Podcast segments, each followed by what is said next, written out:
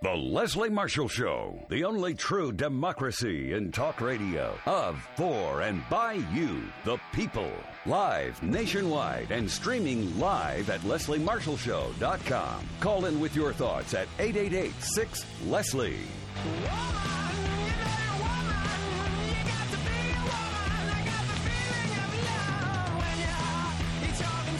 I love that song. Hello, hello. Thanks for listening to Leslie Marshall Show. I am not Leslie Marshall. My name is Daniella Gibbs Léger, and I am with the Center for American Progress Action Fund.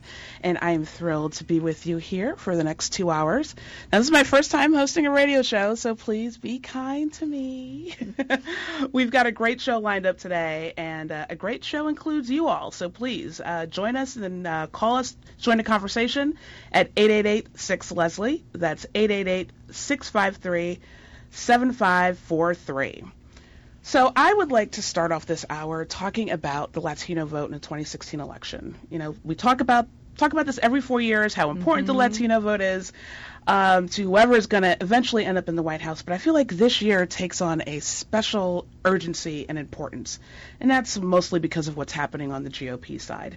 Um, I like to play a little audio of just to get a taste of what we've been hearing from our uh, Republican friends. You mentioned wall. I mean, I will build the greatest wall that you've ever seen.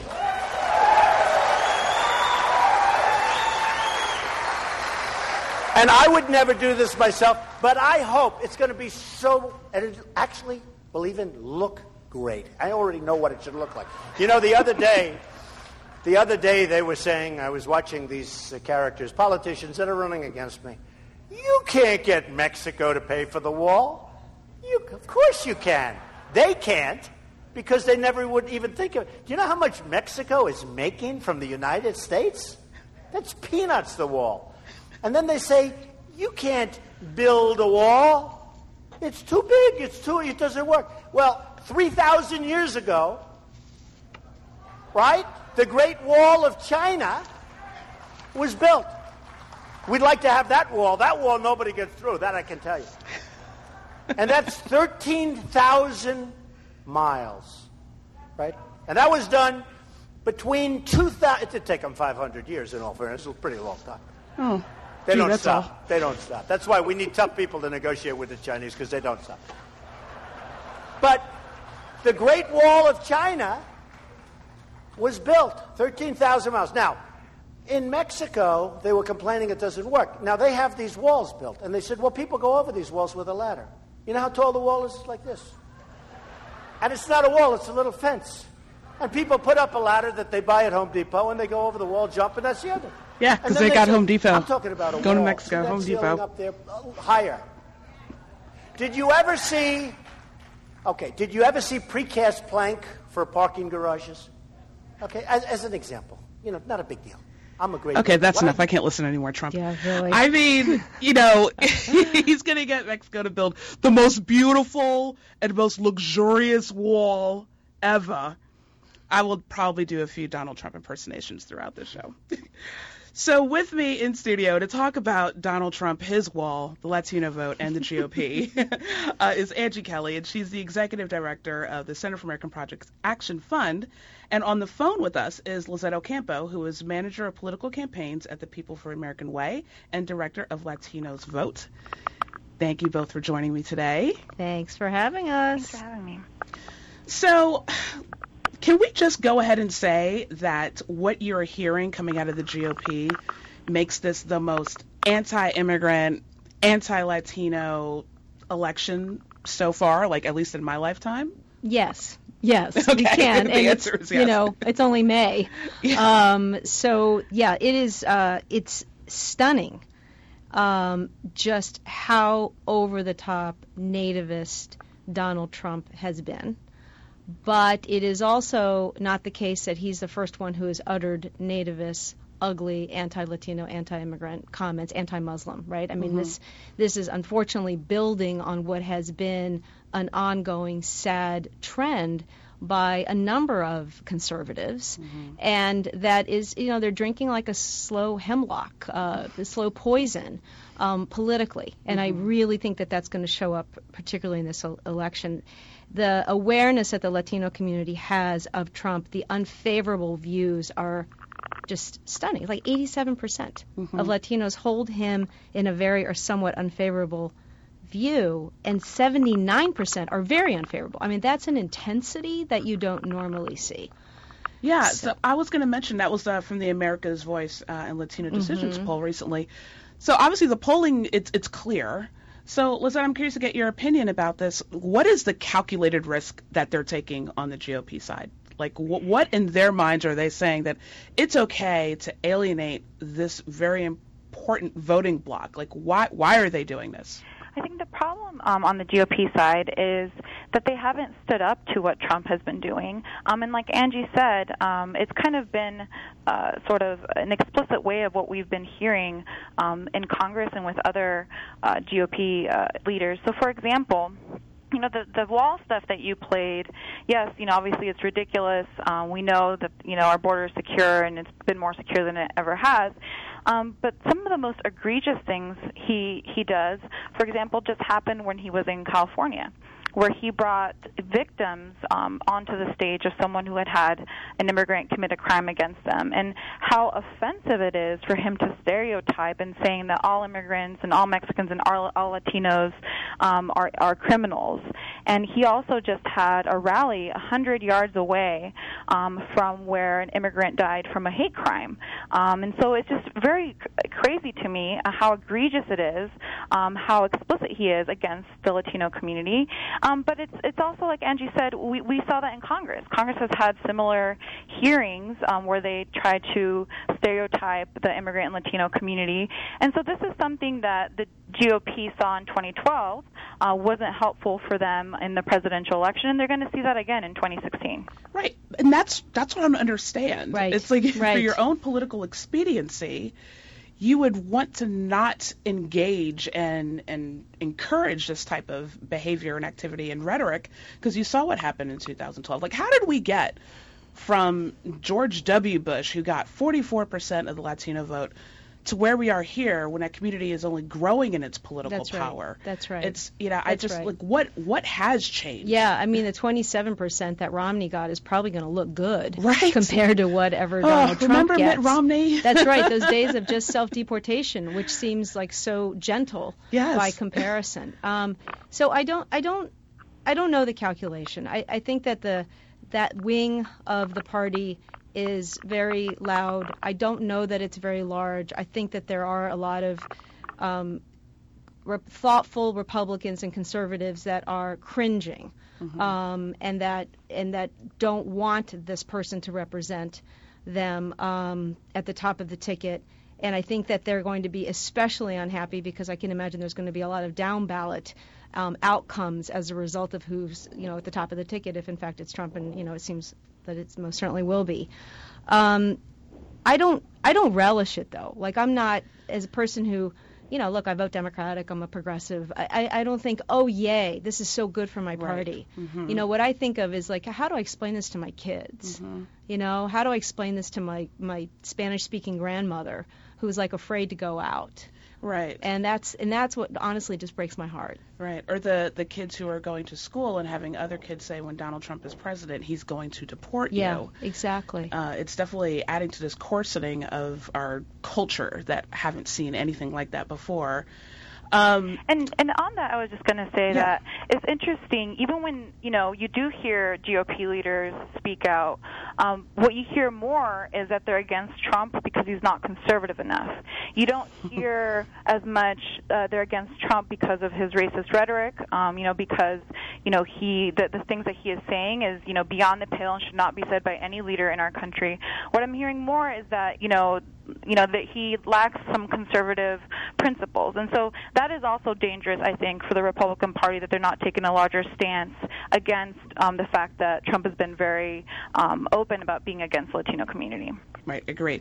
All right, I want our guests to stay with us. Uh, we're going to take a quick break, and then we're going to come back and we're going to continue this conversation. And I want to talk about the Democrats. All right. All right. You're listening to the Leslie Marshall Show. Give us a call at 888-6-LESLIE. That's 888-653-7543. Hit me on Twitter at dgiver123. I'm funny.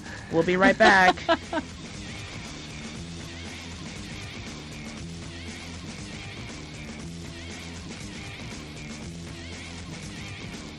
Leslie Marshall. Real people, real life, real talk. 888 6 Leslie.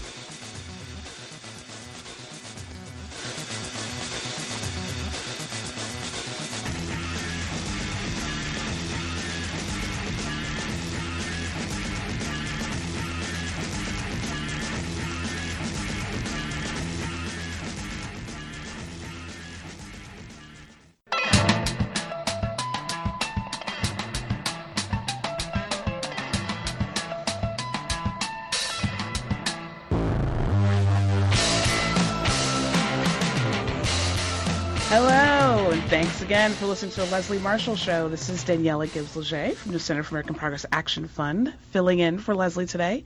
Uh, I'm joined by Angie Kelley, also of the Center for American Progress Action Fund, and Lizet Ocampo with People for the American Way. We're talking about Trump, GOP, Latino vote.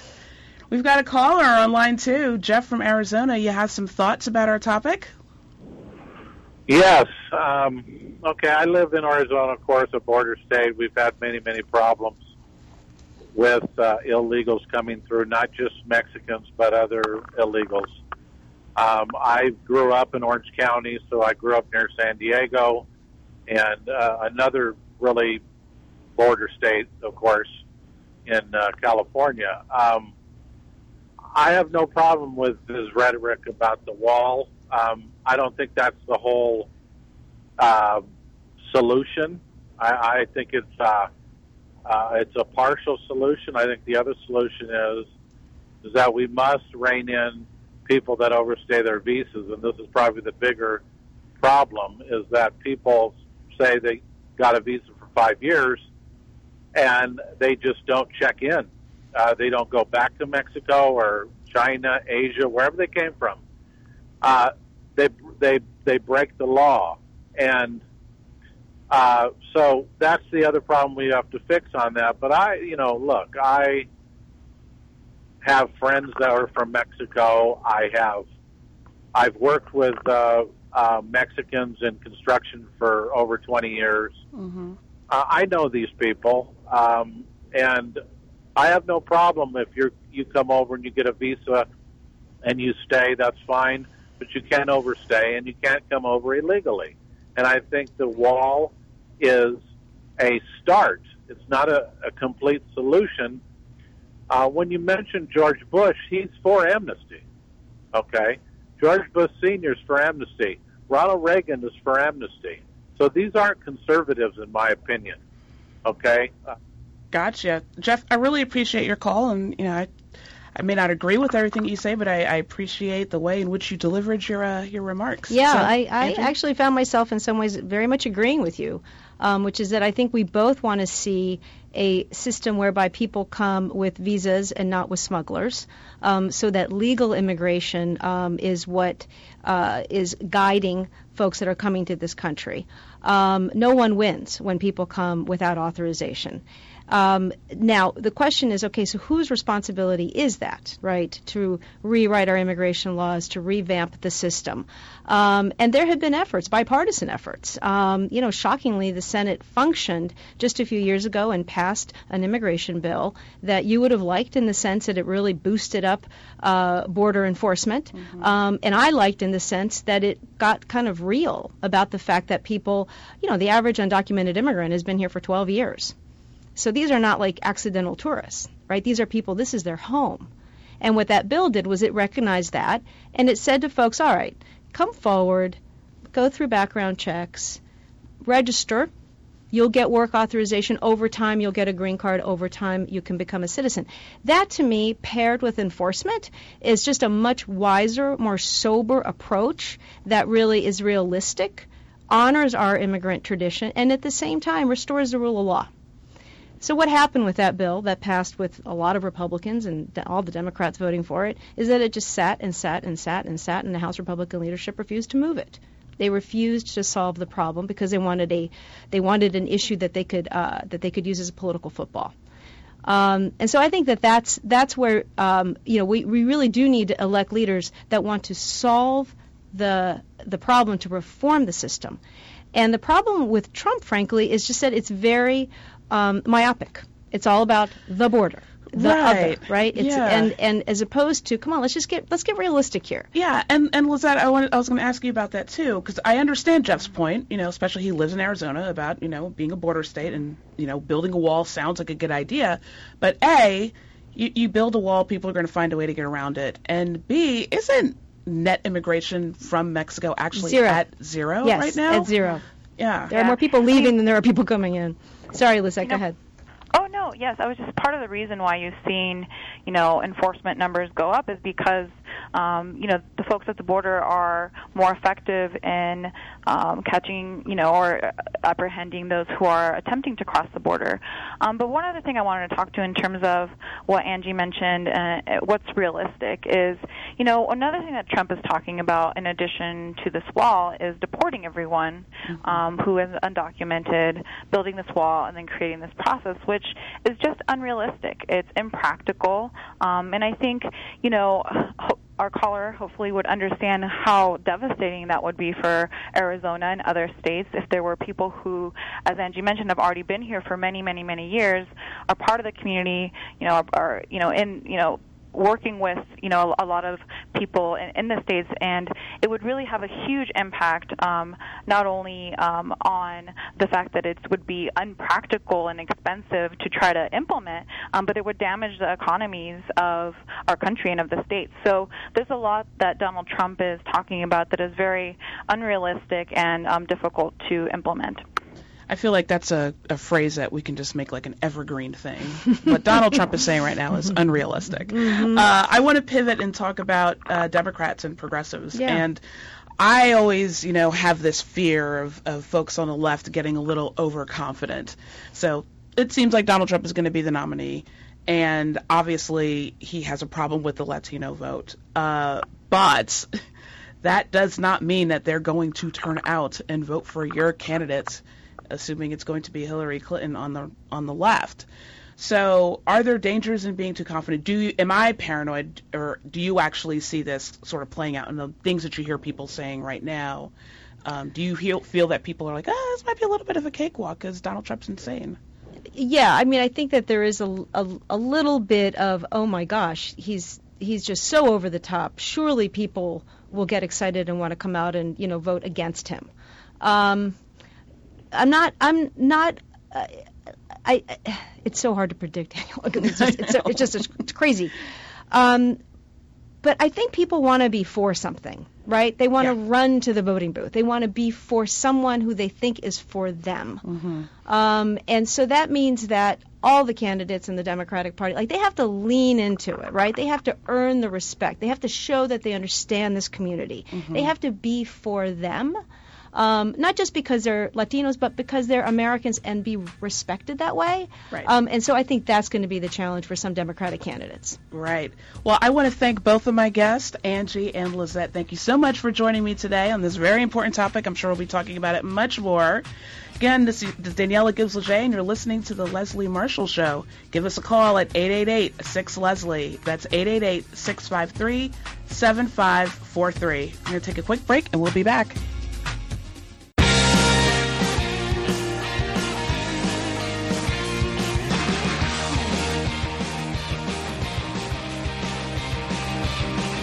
Hello, and welcome back to the Leslie Marshall Show.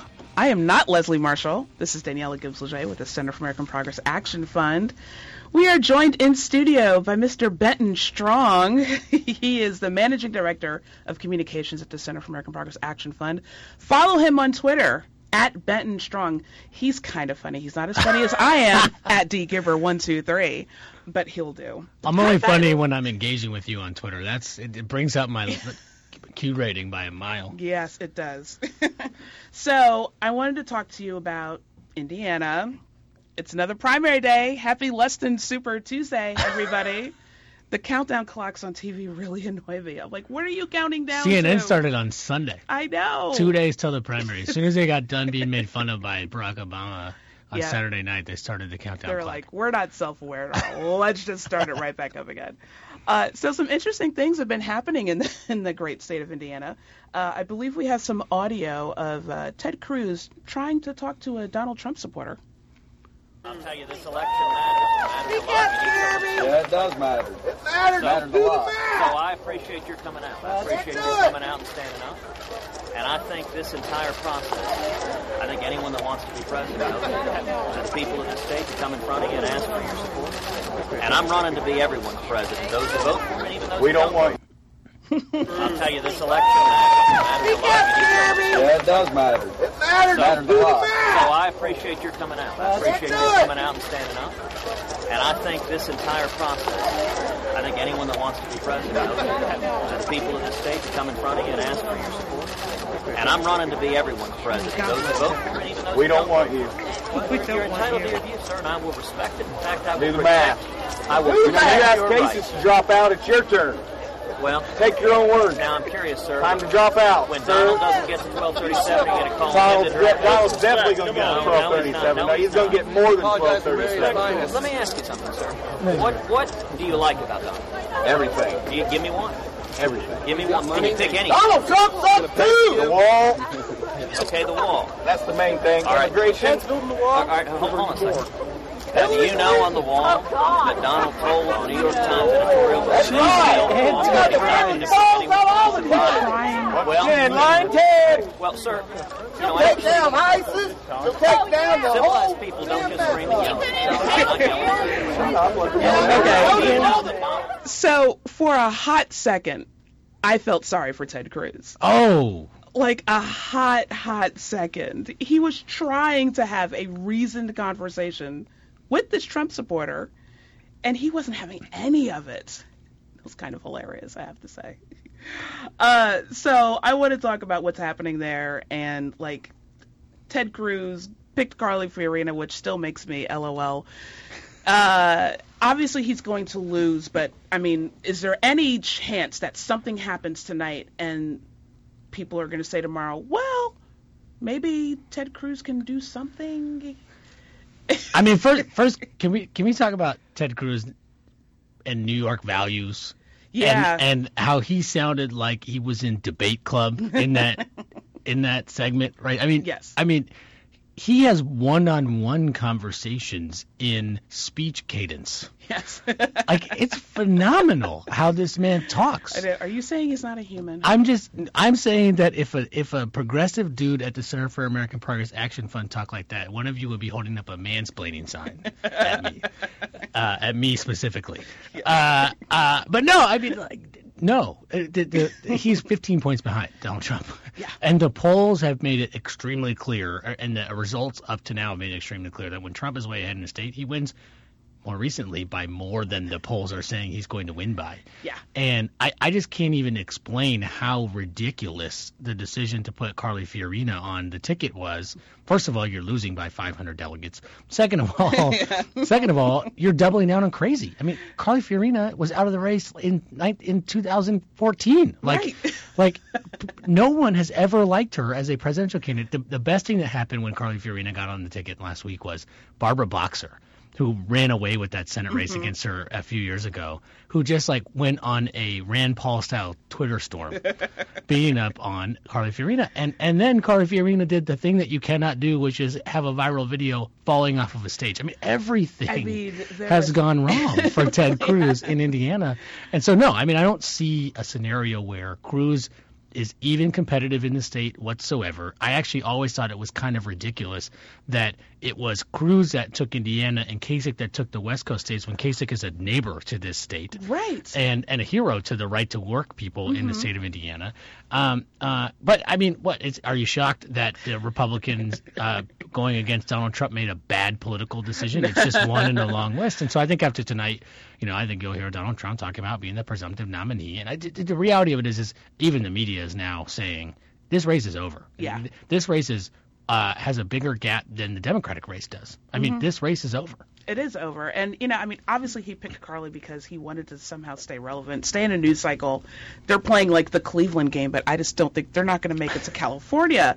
So it, it's it's it's very it's just fascinating. And I I need to talk about Mike Pence for a minute. Oh man. the Mike Pence endorsement of Ted Cruz.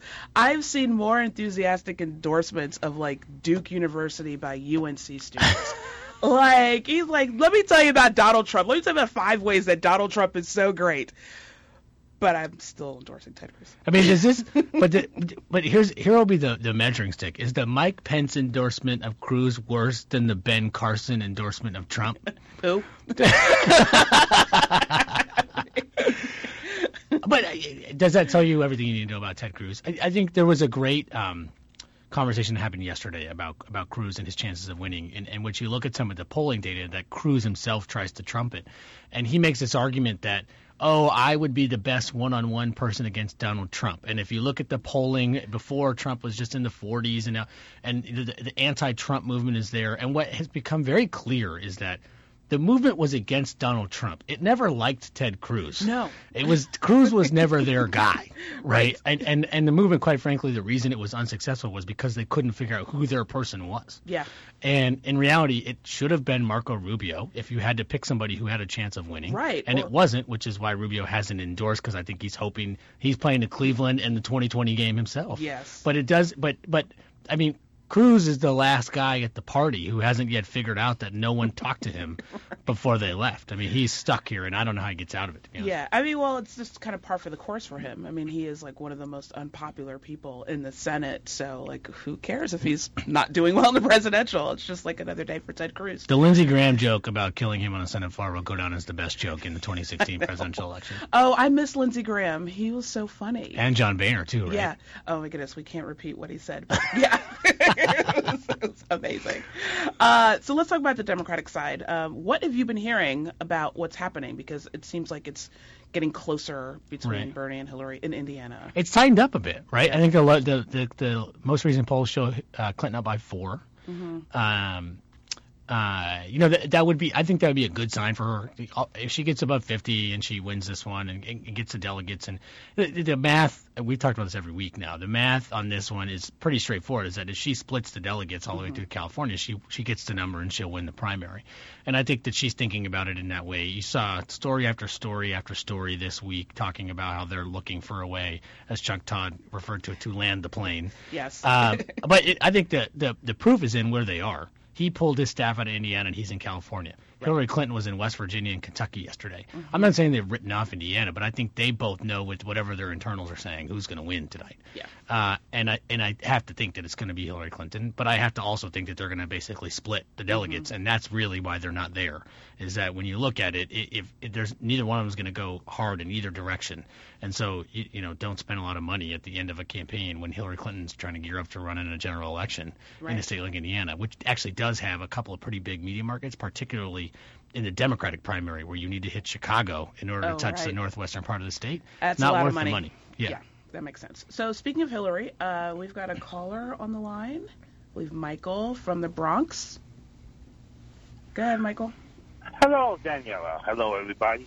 You know, the way I see it, I think Hillary, um, if it came down Hillary versus Trump, because I keep hearing the presumptive nominees, um, Hillary would do far better than Trump when you got to consider the minority votes, the Latino votes. I mean, every time Trump opens his big, ugly mouth talking all hateful rhetoric and inciting violence, the average American civilian does not condone that. And even if they if somebody did not like Hillary, they would probably prefer Hillary over Trump. This whole thing about building a wall, you know, that really, really concerns me. And no one talks about the Canadian wall, the northern border, and whereby you had two Caucasian um what's the word I'm looking for? Um fugitives that crossed the border got as far down as Utah before they were recognized. No one any attention to that.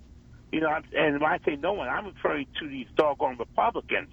And let me make one more note on this: is that I saw a report in which Virginia Republicans are scheming to block 200,000 people from voting. Why? These 200,000 people have served time in prison, and the Democratic governor had signed an executive order restoring their rights to vote and, and took into account that there are many um, people that were wrongfully convicted, innocent people that were wrongly convicted due to police or prosecutorial misconduct or witness um, perjury. All right. So- Thank you. Thank you, Michael. Thanks for your call. Really good points. You know, Benton and I were just talking about.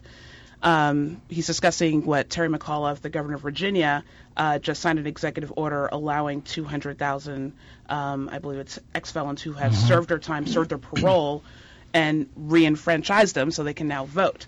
And when it happened, I walked into Benton's office and I said, "So can this be overturned if a new governor comes in or whatever?" And he's like, "Yeah." And I was like, "But yeah, no one's going to do that because you don't." Taking away someone's vote like that is it's bad, and even if it will further your political goals, like no one's going to be that stupid. And well, we were proven wrong. Well, but yeah, yeah, they will. I mean, I, I, I, we laugh, but it is it, it it happens in North Carolina, like Right. next door. Right, right. The the the Republicans in North Carolina just actually got um, a federal judge to uphold their voter suppression laws that they passed after the Voting Rights Act was weakened by the Supreme Court. What's happened in North Carolina is exactly what we said told the Supreme Court would happen if they weakened the Voting Rights Act, mm-hmm. and it, it's happened in Alabama, it's happened in Texas, it's happened in Wisconsin. I'm, yes, they will block these people from voting, and and they're also completely open about why they're doing it, and mm-hmm. because they say that if you allow these folks to vote, it's an advantage to Democrats. Right. Um, to which I still, I, I think I said this to Igor here la- on this show last week. I applaud Terry McAuliffe for stepping up and saying, you know what? If you want their vote, go get it, go Yeah. earn it. Exactly. And probably blocking them from getting their vote back is the first wrong step in doing that. I mean, it's just so painfully obvious that, that, that this is sort of a, a, a failed step. But let me say one thing to the caller's first point, talking about what the what the electorate looks like. I was on a, I was on with uh, a different show with Chuck Rocha this morning, which is like he's like my favorite person talking about how black and brown people get engaged in politics. And it, he was basically saying consultants, what they do, they have to be able to measure things. And, the, and he's a political consultant. He owns a firm that is run by uh, uh, people of color. And he, he said we, we need to be able to measure voter turnout, demographic trends, you name it. And and he said the thing is we don't know what we can't measure. And when I said, well, here's the thing you can't measure right now. You don't know the impact that Donald Trump is going to have on the Republican vote right. right? Right. We know mm-hmm. that that looking at the data that he's going to do significant damage to the to the independent and the Democratic vote that he may have that a Republican may have had a chance of winning. Mm-hmm. We know that that the numbers of black women and Latinas and unmarried women and I could go down the list. The the his unfavorable amongst those groups are through the roof. I mean, his general unfavorables I think are in the 60s. His unfavorables amongst them are in the 80s. Mm-hmm. But but to his point, to your caller's point, what what we don't know is will Republican voters not show up to vote for Donald Trump? That would be new. So it's something we wouldn't be able to measure. And if his if the if he hurts the Republican base in that way, that he turns off some voters, this could be a historic landslide election for Hillary Clinton, or and for the Democratic Party, but could also do permanent damage to the Republican Party. Yeah, no, absolutely. Um, It's everything about this campaign season has been unprecedented. Everything that I said, like beginning in June of last year about Donald Trump, has been wrong, evidenced by the fact that he's still here. He's going to be the GOP nominee. Uh, you know, for people who are into politics like us, it's it's amazing and it's a wonderful time to be alive. It's frightening when you listen to the things that he's saying, the things that his supporters are saying. Uh, so yeah, there's definitely a lot to unpack. I do want to talk to you before you go though about uh, Veep stakes because you know it's Of DC course. and we love to talk about the parlor game of who's going to be the VP. Uh Uh, so all right, here's who we hear on the Clinton side. It's Warren, it's Perez, it's Castro, it's Brown, it's Kaine, it's Booker. Do any of those people like who do you think those people are? Do you have like a dark horse person that like is not on this list that you think could get picked? Who's your dream pick? Oh, the dream pick. That's a scary one. I I, I might pull a Neera Tanden and not go down the road with you, but, but I you know I think I think the top two candidates have to be Kaine and and Sherrod Brown. I I, I just think Tim Kaine is the perfect he said the perfect sort of track to get to this point. He's good on foreign Is policy. he not too boring though? Well, that's kind of what you want, though, right? I mean, th- this is a you got to think about 2008, right? When when Barack Obama picked Joe Biden, the question was, would he pick Hillary Clinton? But you don't pick somebody who overshadows you on the ticket, Right. Right. So uh, Tim Kaine is good. He's strong. He could be the future of the Democratic Party. He could be president Sure. down the road. And I think Sherrod Brown's the same way. And Sherrod Brown really drills into the working people issues in a way that Bernie Sanders has been attacking Hillary Clinton for not doing, even though I'd argue she does. So you know, I think I think that's a that's an interesting one. Um, I think your dark horse candidates, you have to look out to the west to find those folks. You have to look at a John Hickenlooper. Um, you could think about uh, uh, you know somebody like a like a Montana person, even a Schweitzer who's been out of office for a little bit. But I do think you need to think of some a person of color if you're going to do that, and and so I think it's a little bit open to what that could look like. But I I think that yeah, look for someone from the western part of the United States. Yeah. If if you uh, want to think of who the sort of Democratic governors and big senators could be, who might have a chance of Michael Bennet, for example, Oh, is yes. not is not a crazy uh, option. Um, so I think think of that if you're thinking about a, thinking about a dark horse candidate. And a dream, I, I really don't know to be honest with you. I don't think Booker's a dream. I think he's doing a great job in the Senate. I think the same thing could be said about Elizabeth Warren. Yeah. And uh, we got to go, but on the Trump side, I can't think of who would want to be his running mate. Like, who's going to say yes to that? Who who wants to have a future in the Republican Party? Does anybody want to have a future in Donald Trump's Republican Party? Oh. Might as well just take it now, right? That's a really good point. Thank you, Benton Strong, for joining me today. Follow him on Twitter at Benton Strong. This is Daniella Gibbs Léger with the Center for American Progress Action Fund filling in for Leslie Marshall. Gonna take a quick break. We'll be back. The Leslie Marshall Show, the only true democracy in talk radio. Of, for, and by you, the people. Live nationwide and streaming live at lesliemarshallshow.com. Call in with your thoughts at 888 6 Leslie.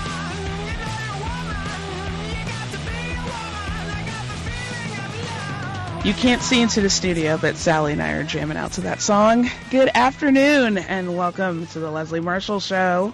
I am not Leslie Marshall. This is Daniella Gibbs Léger from the Center for American Progress Action Fund, filling in for her this afternoon. Uh, give us a call. Join our conversation at 888-6-LESLIE. That's 888-653-7543. Uh, I want to talk a little bit about the beautiful state of North Carolina. It's lovely. I've been there. Charlotte's a wonderful place. I love Raleigh. But some really horrible things have been happening, mostly at the State House. Uh, the latest is the anti LGBT bill that was passed um, by Governor Pat McCrory, HB2, that he signed basically under the cloak of darkness because he knew it was such a horrible bill. Um, and the reaction was swift. I believe we have some audio of uh, some people who have spoken out against it. PayPal would have brought 400 jobs and invested $3.6 million in Charlotte by 2017. But today, the company announced it is nixing its planned expansion over House Bill 2. That decision comes two weeks after the tech company announced plans to build a global operations center here in Charlotte.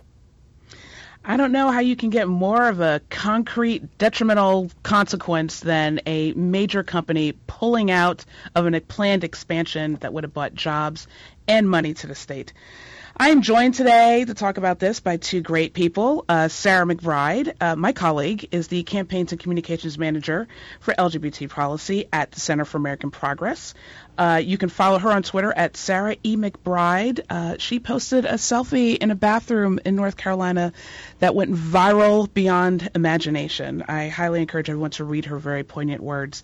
And we're also joined by Matt Hirschy, who is Director of Advancement at Equality NC, Equality North Carolina. You can follow him on Twitter also at Matt Hirschy. Matt and Sarah, thank you both for joining me today. Thanks for having me. Likewise.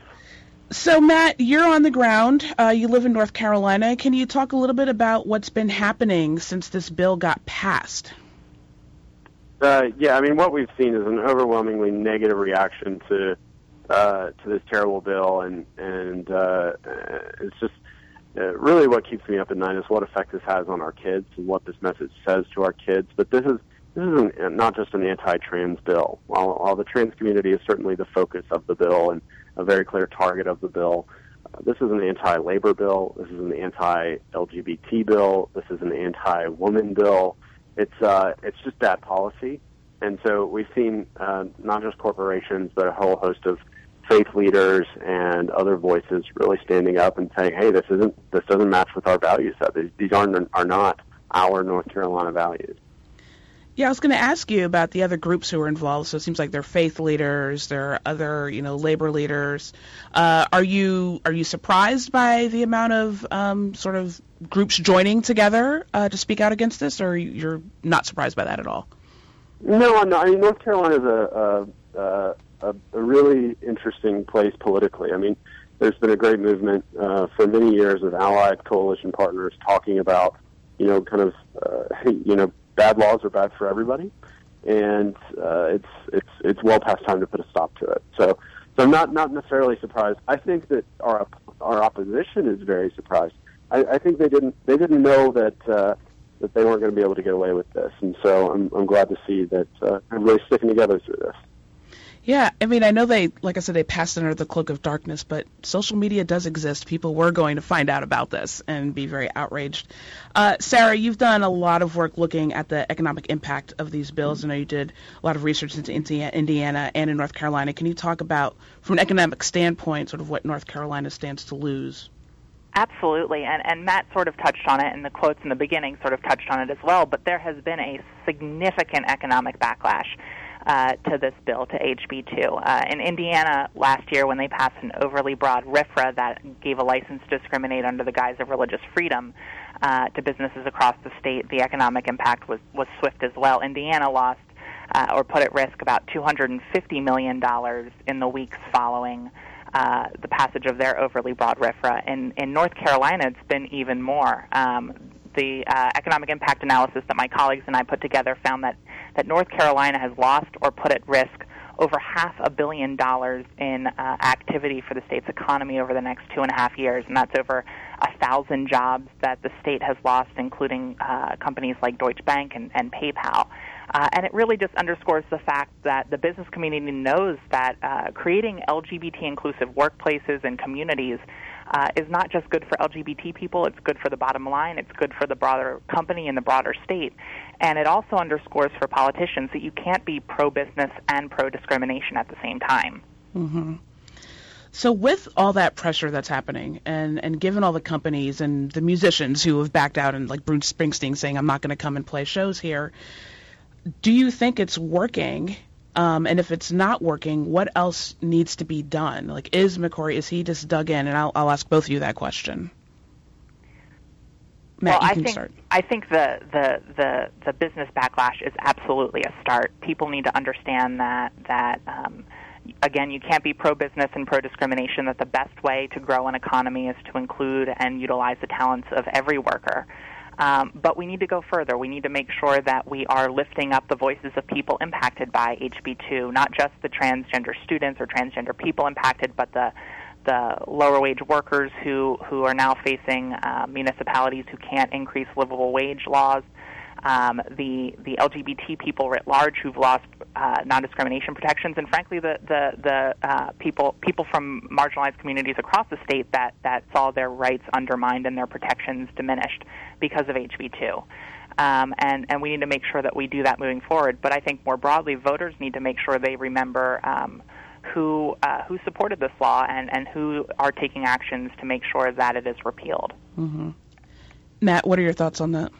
Yeah, I think that's right. I mean, at the end of the day, boycotts do work. And while I, I've been trying to encourage people to come to North Carolina and to invest in North Carolina because North Carolina needs you right now, mm-hmm. um, you know, every every kind of uh, angle on on people's responses is has been overwhelming. I mean, the the, the generosity that's been been given from folks in the form of public statements, boycotts, and uh, and what we like to call buycotts here in North Carolina have all been powerful and they are working. I mean, just today we've seen several, uh, uh, you know, several um, folks reconsidering their bills and and this uh, excuse me their votes on this issue, and and that's not just on one side of the aisle here. You know, we've we've got a lot of people that are having discussions and talking about fixes. And really, uh, a lot of folks are talking about repeal because this is this is really the only solution to this. You mentioned buycotts. What exactly is that? well, it's a it's a a, a term uh, coined. I won't take credit for it. I think it's first first used by my friend Mitchell Gold. Uh, but I think that um, at the end of the day, what it means is, is again, we want people to come here. We want to invest here, and we want them to invest in the groups that are making change here, because we need uh, we need some change, and and, and we're going to have to have other people help us do it. So that's optimistic, though, that there are you, you feel that there are people who voted for this bill. It sounds like they're possibly considering changing their minds. Um, what can you know? I'm a listener. I live in Washington D.C. You know, I don't have a company or I don't have a conference or something that I can plan in your state. Like, what can I do to help change this law? Sure, no, that's a great question. Uh, you know, we we could always use your support. There's lots of great groups here on the ground that could use your support. I really think about our direct service providers, you know, the LGBT Center of Raleigh, Time Out Youth in Charlotte that could definitely use support right now and how they're responding and, and working with youth. But beyond that, our leaders need to hear from you, and and and and uh, and and your leaders need to be reaching out to our leaders and having those discussions as well. And so I think some of that's already happening, but those are just a few great examples of ways people can get engaged. And certainly, you know, working in conjunction with the Center for American Progress and Equality in North Carolina uh, to to kind of learn more about this issue and find out ways to get involved is always recommended. Well, great. All right, you guys stick around. We're going to take a quick break. Again, we want to take your calls, so call us at 888-6-LESLIE. Again, that's 888-653-7543. We're talking North Carolina, these anti-LGBT bills and what we can do about them. I'm Daniella Gibbs-Léger with the Center for American Progress Action Fund. Stick around. We'll be right back. Life, liberty, and the pursuit of truth.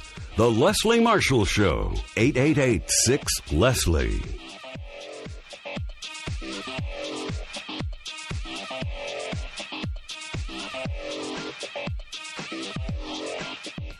Hello.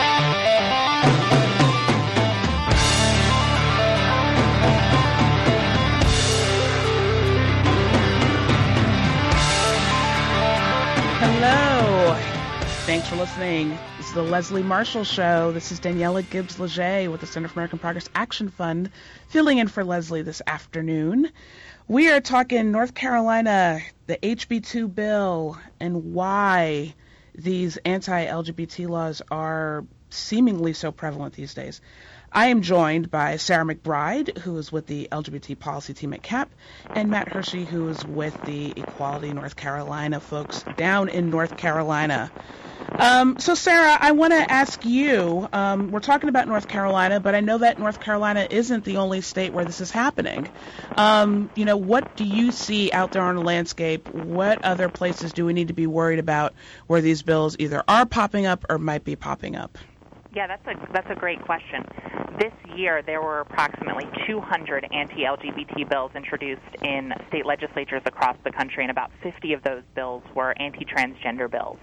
Um, fortunately, uh, we saw the veto of uh, an anti-transgender bill that was passed in South, da- South Dakota by a conservative Republican governor who, after taking the time to study the issue, realized that there was no reason to bar transgender people, transgender students in particular, from bathrooms in accordance with their gender identity. Um, we saw another bill uh, die in Tennessee, but there are still approximately 10 bills pending, anti-transgender bills pending in, in states across the country. Um, and right now, uh, there's actually an effort in Congress to uh, codify a religious exemption in the president's uh, recent executive order from a year ago that prohibited discrimination against LGBT employees of federal contractors you know, just Congress, you know, it's like either they're not doing anything or they're doing stuff like this. Um, 200 bill, that's that's an enormous number of bills. Um, you know, I'm going to choose to focus on the South Dakota and and be positive that a very conservative state and a very conservative governor could actually see the light on this issue, so that's a good thing. Uh, but that number is, is definitely very concerning. And I want to talk to both of you about how presidential politics sort of plays into this issue. Uh, obviously, you had Donald Trump surprisingly weigh in and um, say what seemed like common sense, which is sometimes weird coming from him, uh, in that he thought the bill was a bad idea.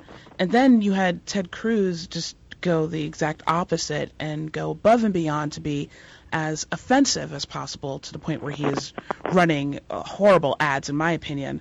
Uh, so, Matt, I'm curious uh, how the presidential dynamics and their weighing in on this, how how's affecting what's happening on the ground in North Carolina.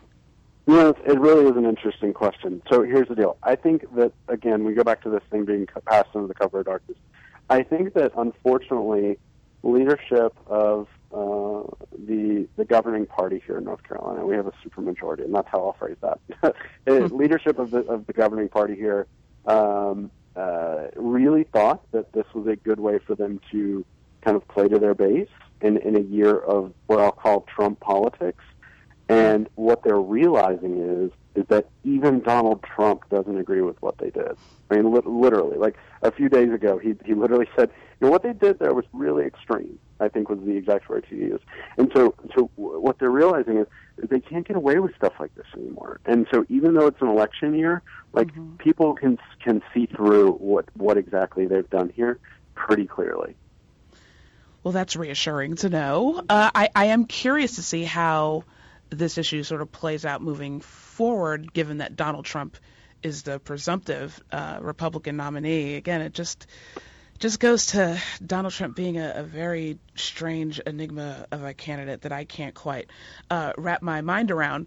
Um, I want to switch gears a little bit and, and talk about pop culture. Um, one of my favorite things to discuss, and how it relates to this issue. I I don't know about you guys, but I have been watching I Am Cait, and there's like a long story about how I got somebody like tricked me into watching Keeping Up with the Kardashians, and now I'm completely obsessed. Uh, so I've been following them for a while and following, you know, um, Caitlyn Jenner's story, and I I have to say, putting her politics aside. Um, this season has been remarkable uh, in that it has is focused on her friends, her her friends who are trans women, who come from every walk of life, uh, and talking about their struggles and you know their just their day to day. Uh, and even seeing a little bit, hopefully this isn't a spoiler alert for anyone who hasn't watched the whole season, but seeing Caitlyn's transition from being, I'm going to be Ted Cruz's, you know, trans ambassador to, oh my God, I can't believe he's saying these things. Do you think that shows like this and the fact that Caitlyn Jenner is such a, a popular figure in our pop culture. You know, can culture in this way move policy? Will it move people? You know, will it move towards greater uh, acceptance? Or am I being naive? Uh, Sarah, I'll start with you.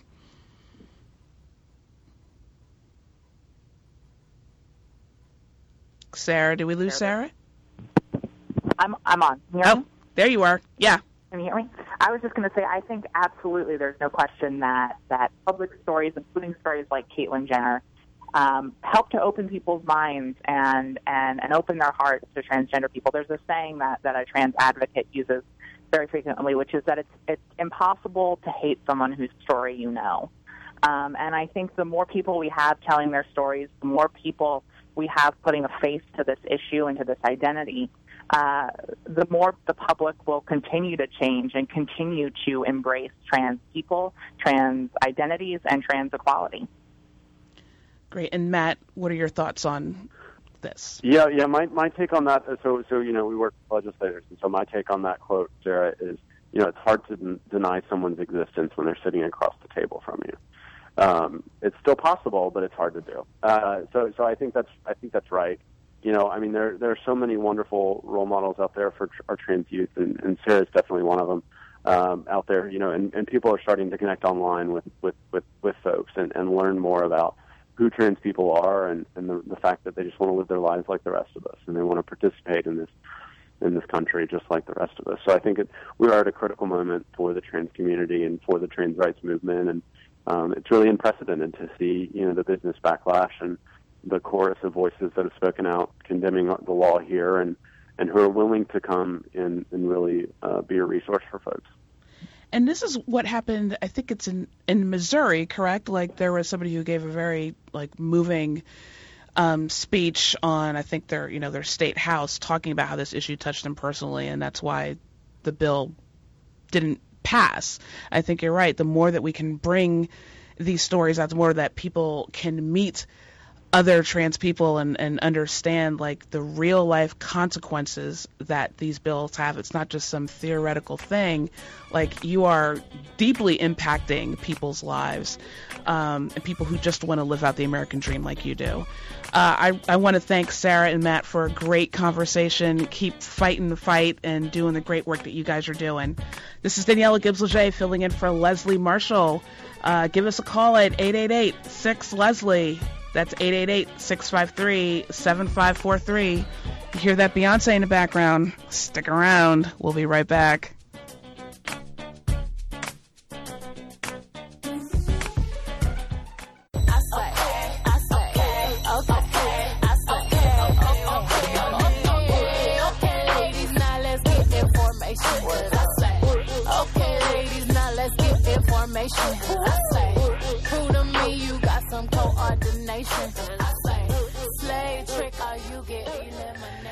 Can't see us, but we're getting information in the studio.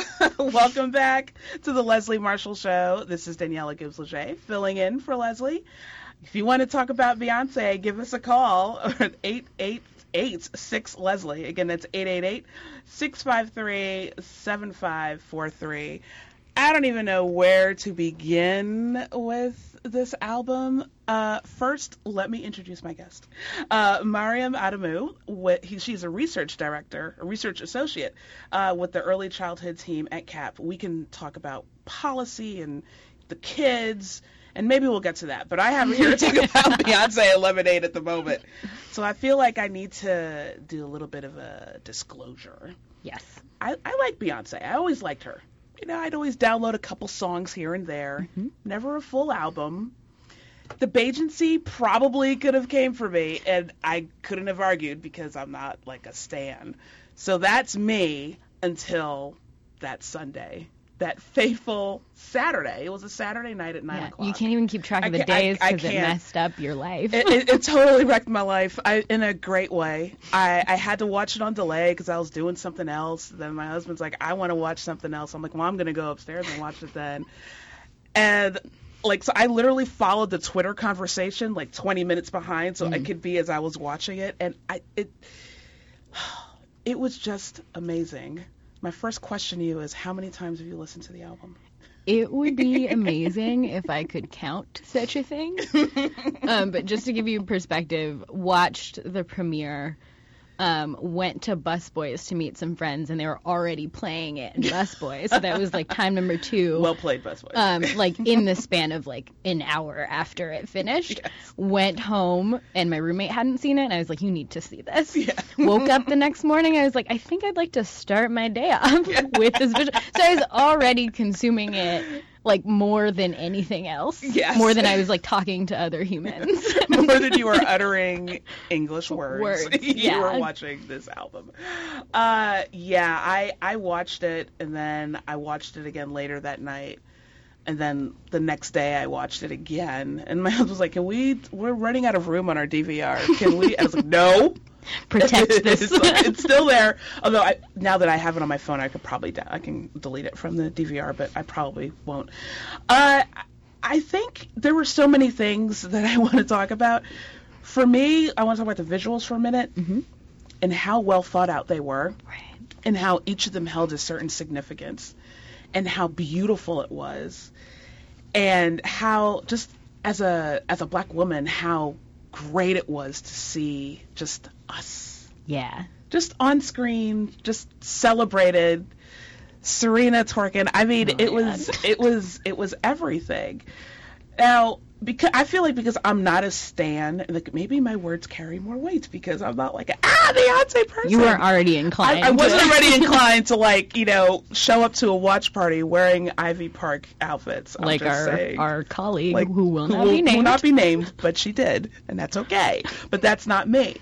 Uh, but I I ended I ended my viewing saying that was one of the most impactful, powerful statements of black womanhood that I had seen come from a, a contemporary artist. Yeah, I think totally. I I like the whole thing was breathtakingly beautiful. Um, and very well thought out, and the poetry that connected the songs.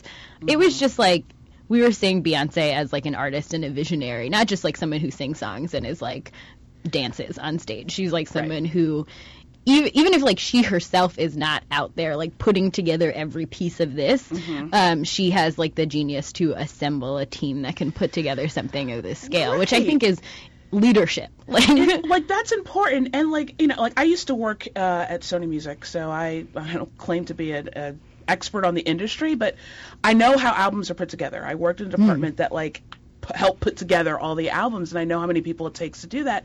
And i i feel like people are unnecessarily coming for her talking about how many writers she has and all this. First of all when you use samples you credit the the original artist as right writers. and Like, people would come for her if she didn't do that. Right you know and I, i'm like why why are people so why do people feel the need that they have to like tear her down that way? Like why do you think that is? Are people are people just haters Right. I mean, I think that's part of it. I was uh, I was thinking about it, and there was a colleague. I was working with a, a, a white male colleague who was just like, I don't think I would ever want to hang out with Beyonce. Like, she just doesn't seem fun. And I was like. Like a, it's, Okay. it's like adorable that you think that Beyonce is like here for you. That's Right. cute. But the other thing that's really interesting is I think the level of just um, like focus and control and um, just sort of dedication that she has to have to be like a black woman to make it to the level that she's made it to. Like perhaps that means that like she's not smiling in everybody's face, but also not everybody deserves a smile. And I'm like just yes. proud of like her ability to like get to where I think she probably Yeah. always wanted to be. Exactly. I mean, I think to be an artist of that stature and to be able to create what she created and to mm-hmm. have HBO say, okay, we're going to give up like our most prime viewing time to you, Madam Beyonce. I think that says a lot about her talent and her capabilities. And it just, I've been seeing stuff on Twitter and it's kind of making me mad. And I feel like I want to pull out my old Sony Music hat and be like, actually, Right. you're wrong and stop hating. Uh, but I want to talk about the evolution of Beyonce. Absolutely. So it seems to me that people can't, some people, some of these same aforementioned haters, can't wrap their minds around the fact that she is growing as an artist. Mm-hmm. As if people are, you know, stagnant beings who, when they put out an album at 16, like that's the person that they're supposed to be for the rest of their career. Like, obviously, I think she has grown out from underneath her dad.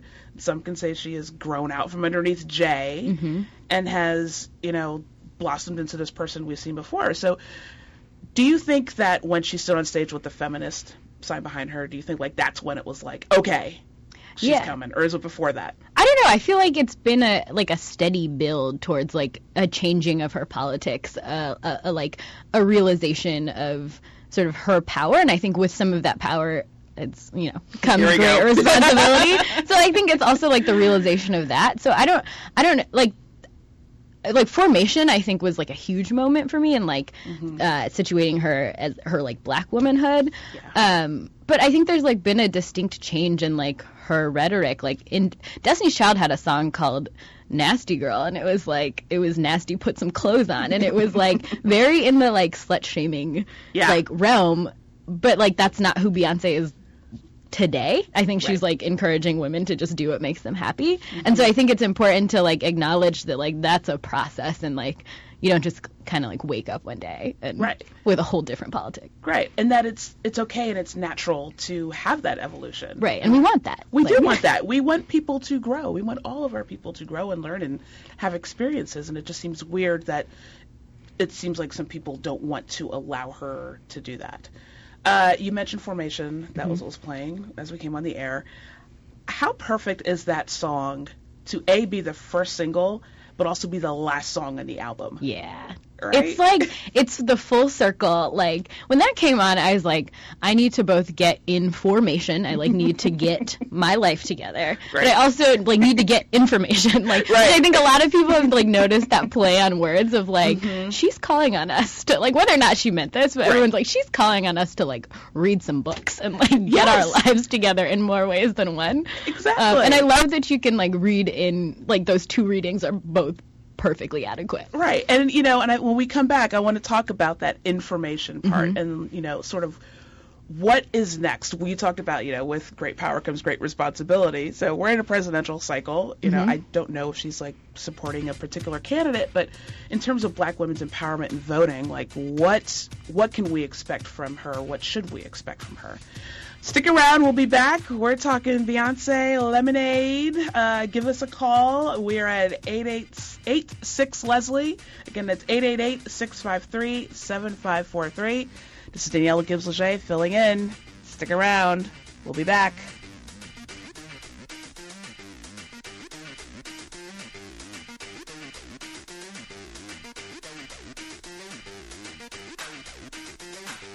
Life, liberty, and the pursuit of truth. The Leslie Marshall Show. 888 6 Leslie.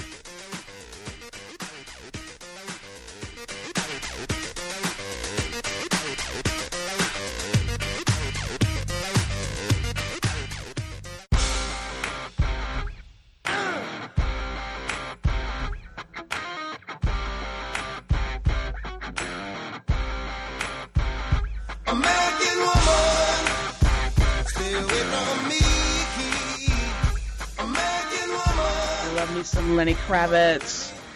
Hello, and welcome back to the Leslie Marshall Show. This is Daniella Gibbs Léger filling in for Leslie today. I'm joined uh, by my fabulous guest, uh, Maryam Adamu, here with the early childhood team at CAP. We're talking about Beyonce, and we're talking about Lemonade. Uh, during the break, we were both talking about how this album is the only thing that was capable of pushing the Hamilton musical off our permanent rotation. I think I've been listening to that nonstop since I don't know what summer. Yeah. So yeah, I didn't think it would happen. Kudos Beyonce. I, di- I didn't think it would happen, um, but he- here we are. Uh, I love you, Lin Manuel, forever. Uh, we've got a caller on line two, Joe in Phoenix. Hi, Joe. Hi.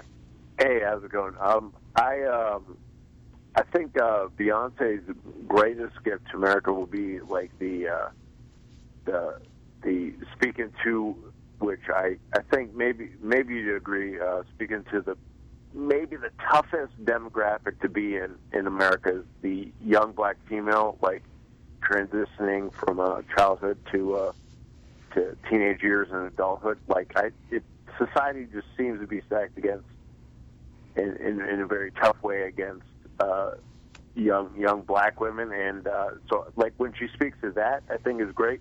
But then there's um, songs on Lemonade that are about Jay Z cheating on her or something that Maybe we don't know for sure. Allegedly. we extrapolate these things. Yeah, and like I, I know Beyonce's been involved in charity since like day one of her stardom, but y- you know, like uh, absolutely when she when she talks to young black girls, it says uh, you know, young black girls rock, you know, black girls rock that that whole social movement. I think that's her greatest gift to uh, you know, black America and just America, you know, at large, you know, because nothing nothing succeeds like success, and so she's uh, you know just speaking positivity to that very narrow uh, demographic. I think that's that's her her beauty and her and her wonder and her uh, uh, exceptional Thanks, exceptional Joe. qualities. That's a great that's a great comment. Thank you. And you know there is that that line I think they quote from Malcolm X where he talks about like the hardest person to be in America is a black woman. Um, and I, I think that's that's still true. You know, bring a little policy into this discussion. You Yeah. know, when you look across every sort of socioeconomic factor, you know, black women are are struggling. Yeah, and I think so. Our colleague Tracy um, Tracy Ross said something really great to me, and I think she like tweeted this also. Like the importance of like Beyonce, if nothing else, is the way she makes black girls feel. Mm-hmm. Um, and I think especially when you take into account the realities of like what it is to exist as a black man, woman in this country, whether that be um, education, employment. Um, health, like pick an issue. Um, it's hard out here for a Black women, and Mhm. but also to to acknowledge that reality, but also acknowledge the reality and the joy it is to be a black woman and the full spectrum of experience, not just the hard stuff, but also like the fun stuff and the hanging out with your girls and like the cackling and the, you know, all of the fun stuff too. And I think that's, um, I think her true power is like speaking the full uh, spectrum of black girl experiences and and giving space for other black women to do the same. Yeah, agreed. And you know, he he touched upon. It's so funny as we are watching this in live time. We're like, "What is she talking about? what did Jay do?" I don't know how many tweets we saw that just said all caps, "What did Jay do?" And then like a few minutes later, wait, maybe this is about her dad. I'm so confused. We don't know. I mean, we don't know. I'm I'm just gonna assume that like those first two songs are definitely about Jay, since she like says you're gonna lose your wife. Um, although I mean, she could be talking about her dad and her mom too. Yeah, so there's did. like there's like particular imagery that makes you think like maybe, but also like I think about how Usher had us all thinking that he cheated on Chilli and had a baby when he put out Confessions, Right. and we're like, what happened here? Like we're so stressed about this, and then we find out later that it's all just a ruse. Yeah. So like I don't like I feel like it's not even uh, we're never really gonna know the details of what went down, but the fact that so many people can relate to it and now have an anthem for whatever it is. Exactly. Like I felt like I cheated on Beyonce watching. I was like, I I'm so sorry. but I know. Don't don't hurt yourself is definitely like that's that's my my anthem. Yeah. It's like there's that little Twitter chain where like we're gonna walk up into meetings playing this song. Well, um, but you know, let's say this did happen. I think to go to to Joe's point, like the album also was a blueprint sort of for you know mm-hmm. if you go through things like finding ways to get through them. For her, maybe it's writing a hit record and then having your Right. husband appear in the video to be kissing your feet. You know, that's how Beyonce gets through stuff. But like but people but like there are ways for everybody no matter how tough things are like you find a way to get through it. And then at the end, you know, you can you can get yourself information, but like there's there's a process. Mhm. Uh, at least that's what I that's what I choose to take away from it.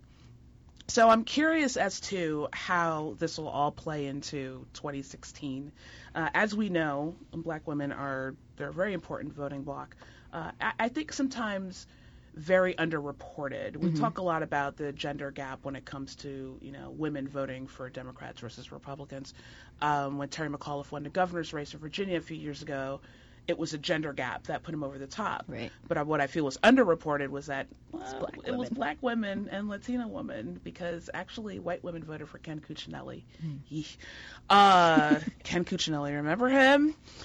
Uh, so I, I feel like you know maybe this is the year where you know people you even see it in the primary race with Hillary Clinton and the way she's been reaching out uh, to black women. Um, you know that will that continue in the primary and how like is Beyonce telling us to get information and get information? Like, are we gonna are we gonna flex our muscles Mhm. at the voting booth? Yeah, I think it's like a, a to me, and this is just how I understand it. It's like a comprehensive like get information, whether that means like organize your organizing your community, whether that means voter drives, whether that whether that mean like anything you can do to sort of plug in and like um, I think insert like the importance of the black woman in sort of all parts of like public life is like that's what this inspires me to do. I think Melissa Harris Perry was uh, giving a testimony at the uh, Congressional Caucus for Black Women and Girls, and she said that uh, black women have long made le- lemonade from lemons.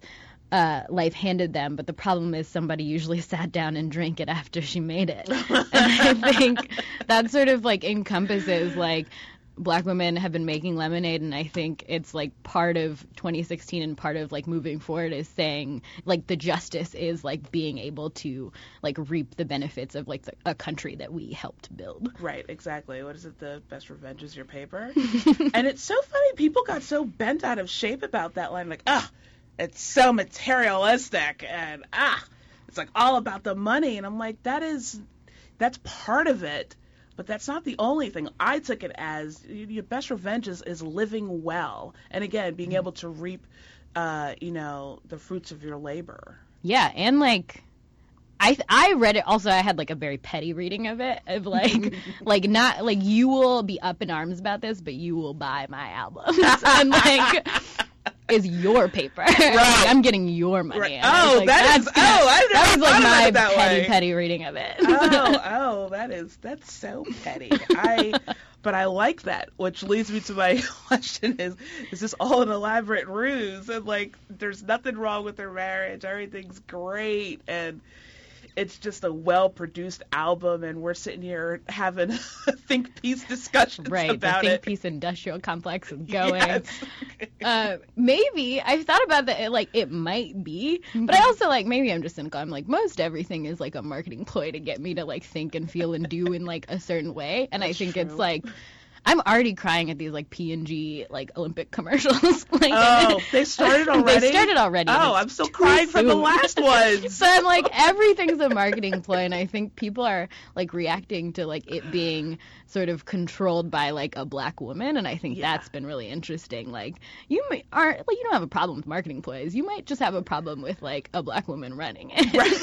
right. right, exactly. You just have a problem that little Miss Beyonce from Texas, the third ward is Yes, ruling your life. uh, you know, we got to go. I, I just want to say one thing that you know really bothers me. One of the critiques is like, you know, I just don't think Beyonce is that smart. Have you heard her speak? Like, you know what? She's from the South. Right. And if you are saying that because of her accent, you don't think she's smart, like that is a a very horrible thing to say. And I applaud her for like saying, not only am I black, but I am Southern and I mm-hmm. am proud. And I say this as a girl from Jersey. Like, what do I know about the South? Right. But good for her. All right, we got to go. Thank you, Maryam. Thank you, everyone, for listening and calling in. It's Daniella Gibbs with the Leslie Marshall Show. See you next time.